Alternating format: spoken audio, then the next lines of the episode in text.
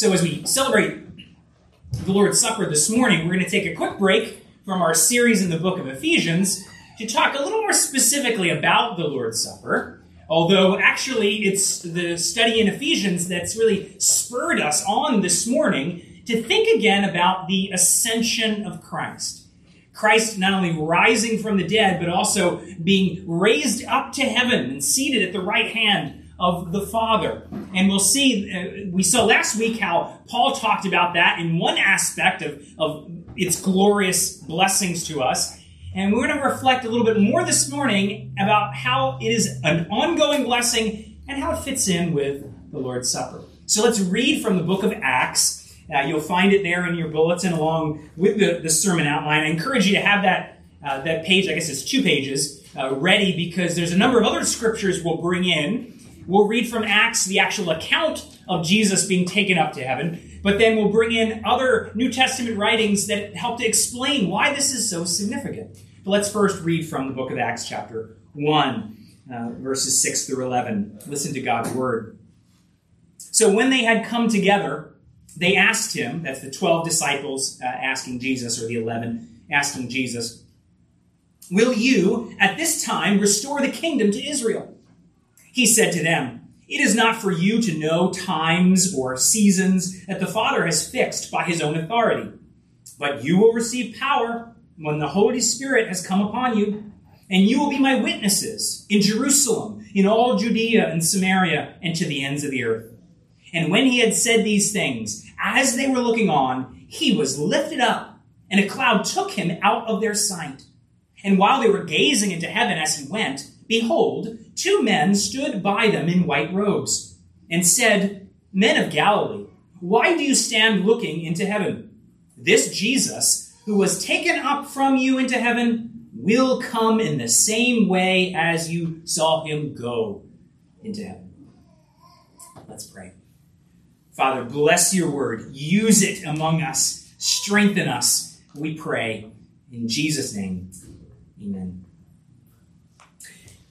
Well, Jesus, on that very night that he was betrayed, just hours before his death, you remember he was gathered in the upper room with his disciples around the table. And when he was there, he made this really strange statement when you think about it. Here's what he said to them gathered in that upper room. He says to his disciples, I tell you the truth, it is to your advantage that I go away. It is to your advantage that I go away. So there's Jesus with, with the disciples at the table. He says, Actually, you know what? It's better that I leave. It's better for you that I leave. Remember, that's the very table where he institutes the Lord's Supper.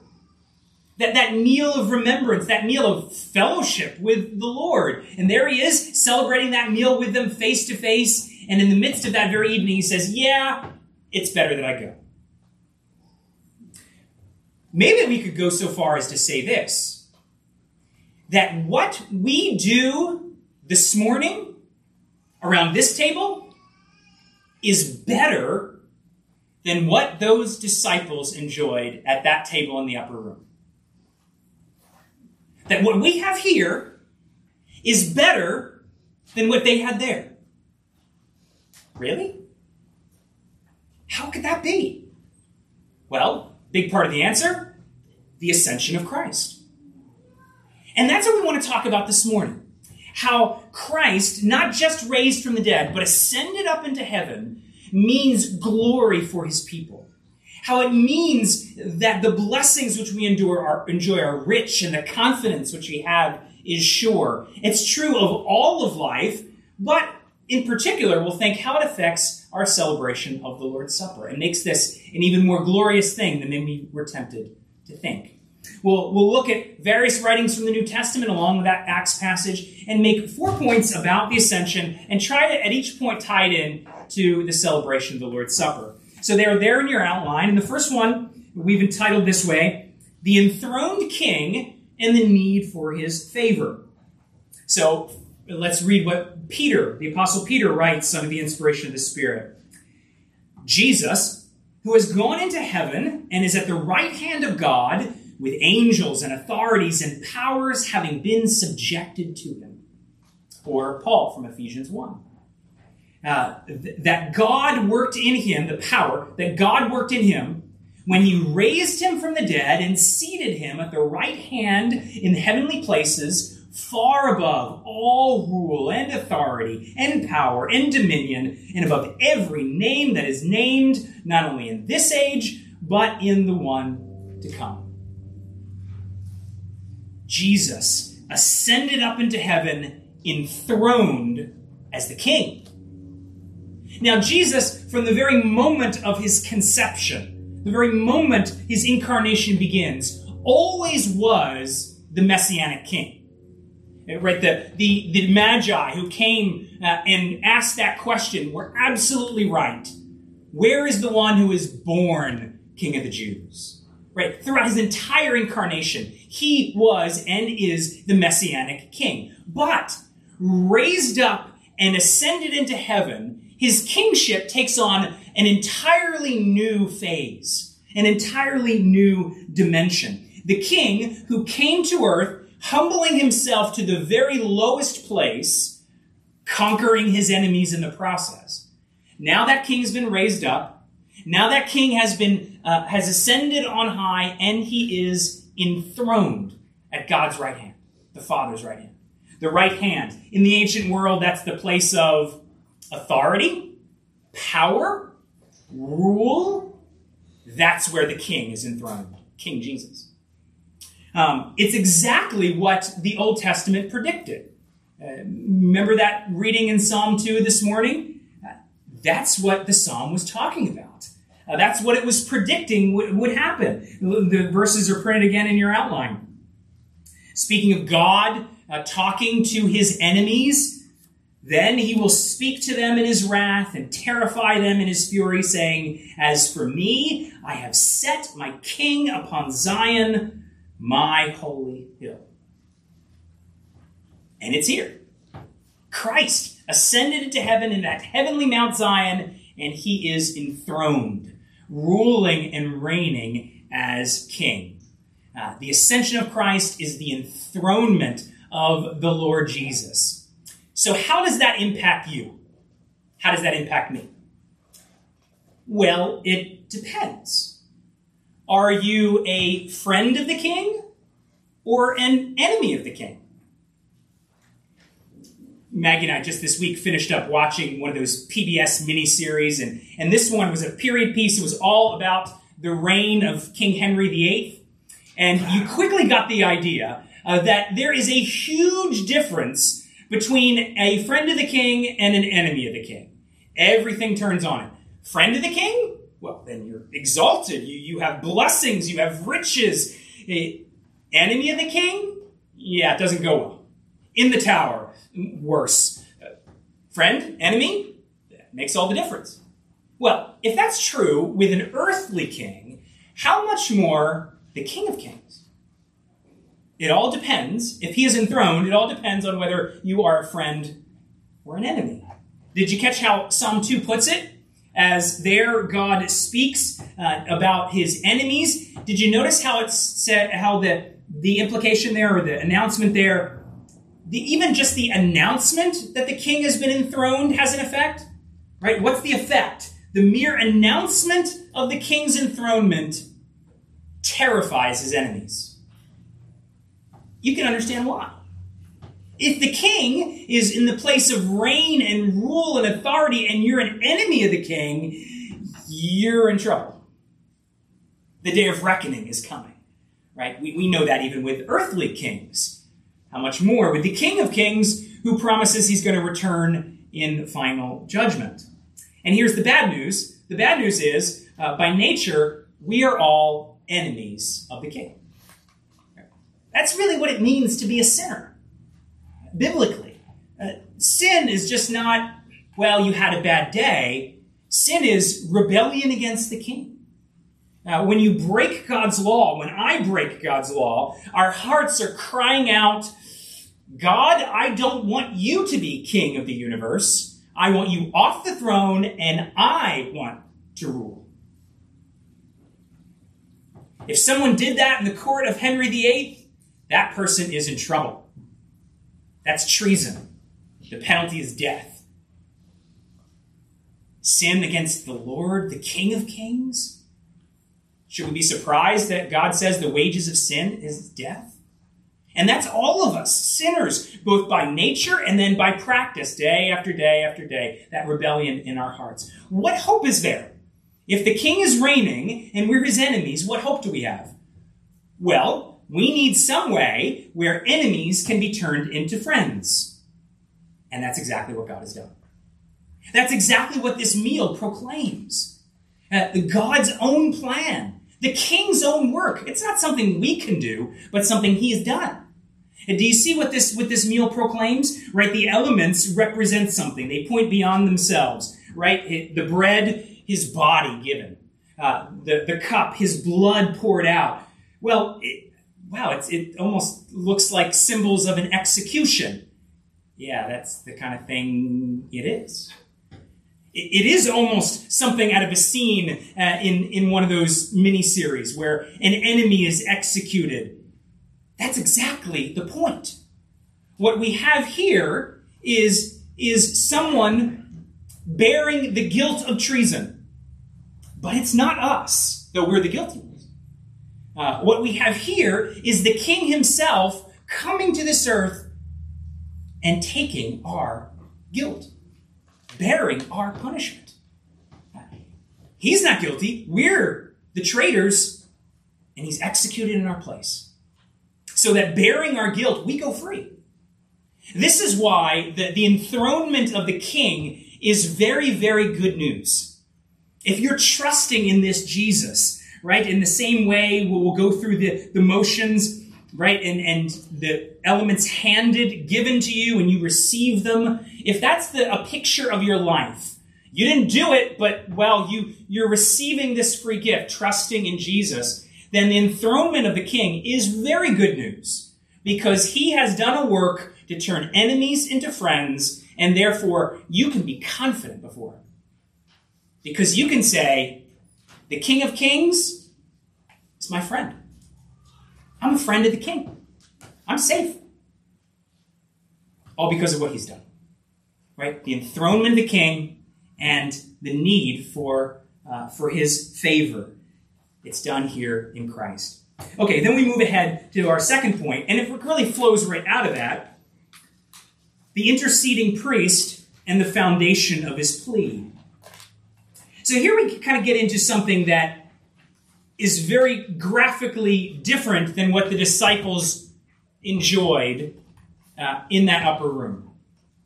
We have something that they didn't at that moment. That we, at this very moment, have one at the right hand of God in the very throne room uh, of the Lord pleading our case, praying for us. That's the idea of intercession.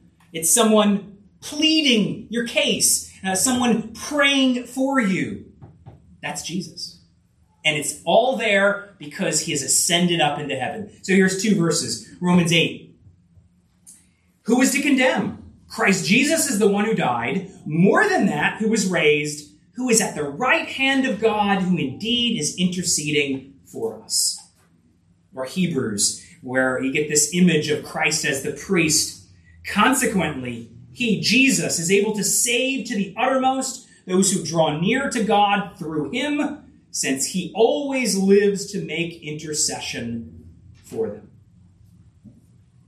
If you have drawn near to God through Christ, right? You're trusting in Christ, drawing near to God, trusting in Him, then you can be confident that at this very moment, Jesus isn't here on earth. He has ascended into heaven and He's there with a very particular task, pleading for you, arguing your case uh, before the Lord uh, like a, like a priest of the Old Testament. Remember those, those times it was their job, the priests, to intercede for the people to plead their case before God, to represent them. Maybe you think of, of Moses. Uh, remember after the Israelites had sinned against God by worshiping the golden calf, making this idol and then bowing down to it, right? A very graphic illustration of, of cosmic treason. uh, yeah, we don't like that God. We're going to make our own God and we're going to worship that. Right? There's a good example of sin as treason. And of course, they're guilty and worthy of death, and God announces He's gonna He's gonna wipe them out. And in comes Moses as the intercessor, the very role God gave him to do. And Moses pleads their case. Lord, forgive them. Uh, Lord, Lord, go with them. Right? They don't deserve it, but but forgive them and go with them anyway. And, and God is pleased to answer. One who intercedes. Well, Jesus is the ultimate priest the ultimate mediator and intercessor. In fact, the, the New Testament ties that to his ascension. That is why he ascends up. That is what he's doing at the right hand of the Father, pleading our case. But it does raise this question what's the foundation of his plea? Right? What's, what's the basis of his argument? Right? If you, if you go to court and you have a lawyer pleading your case, well, that's good, but you really hope he has a good case. You really hope that the, the legal and factual basis of his plea is good and sound, because that's what's going to get you off. If a lawyer makes a really bad case and has a really bad case, you're still in trouble. So, so what is Jesus pleading? What's his case? Is it forgive him, forgive her? They really deserved it. They really, they've earned it. They, they've tried really hard and loved you so much. Father, forgive them. Father, bless them. If that's the basis of Christ's case, we're all in trouble. Because we haven't earned it. We haven't deserved it. Go back to point one and cosmic treason. But the good news is there is a better case that Jesus had to please. In fact, it's, it's again represented right here. Uh, Christ's own work for us, uh, His salvation for us, uh, His body given for us, His blood shed for us. Now, we, we try to remind ourselves as we come to the Lord's table that these physical elements are not the physical body and blood of the Lord. They are signs, they point to His physical body and blood. But that, of course, begs a question. If Christ's body and blood is not here, where is Christ's body and blood? Ever think about that? He was raised up. The disciples saw him go up. So, where is the body and blood of Christ right now at this very moment? Well, the ascension tells you at the right hand of the Father. There is the, the incarnate Jesus, physical humanity Jesus. Yes, it's a resurrected, glorified humanity, but, but it's humanity nonetheless before God Himself interceding for you the gospel writers actually add this other little element to it right resurrected glorified body of jesus but they add this little this little note that even this glorified body still bears the recognizable marks of his crucifixion right you, you could see the nail prints in his hand you, you could see the, the wound in his side from the spear on the cross the very wounds he received on the cross uh, you could still recognize it. You could back then, which means you can still right now. Think of that for a minute. That the one who is pleading your case, believer, before the Father, uh, is the one who is there in physical humanity, still bearing the very scars that purchased your salvation. They're there before the Father. They, there's, there's his case. There's your case. Not that you did a great job or you're worthy enough, but, but that he died. He, his body really was broken. His blood really was poured out. And those, those very wounds, those very scars are before the Father, even now as Christ pleads for you and for me and for all his people down through the ages. Forgive, bless, build up, save to the uttermost. Is it no wonder that Romans can conclude, wow, we can have confidence? Right? That Romans 8 verse? Christ interceding? Paul says, who is to condemn? Who in the world could condemn you if that Christ uh, with that case is pleading for you? No. See what kind of confidence we can have? And you see how we're reminded of it right here? Uh, the body and blood of the Lord given uh, for you confidence. confidence. Two more quick points. The present Savior and the basis of his nearness. So, Christ, before he ascends up into heaven, uh, he makes another statement to his disciples. He says to them, remember Matthew 28, and behold, I am with you always, even to the end of the age. I am with you always to the end of the age, and then he ascends to heaven. Where, where, where'd he go? With you? I don't see it. He explains a little more in John's Gospel. See if you can catch the connection on where what this looks like. John 14. I will ask the Father, and he will give you another helper to be with you forever, even the Spirit of truth, whom the world cannot receive because it neither sees him nor knows him. You know him, for he dwells with you and will be in you. I will not leave you as orphans, I will come to you. So Jesus is saying, I'm going to give you this Holy Spirit. I'm going to give you the Spirit who you already know. Almost definitely, they know him because they've seen the Spirit in Jesus. Uh, the very Holy Spirit that anointed and empowered the, the Messianic King on earth, they've seen him, and now Jesus says, That Spirit is going to be in you. I'm going to give him to you. In fact, he says, That's why I'm leaving, so that I can give him to you. And then he immediately ties it to, I'm not going to leave you as orphans. I will come to you. How does Jesus, who ascends, end up with his people forever? He sends his Spirit. The Holy Spirit. The, the, the one who is one substance with the Father and the Son.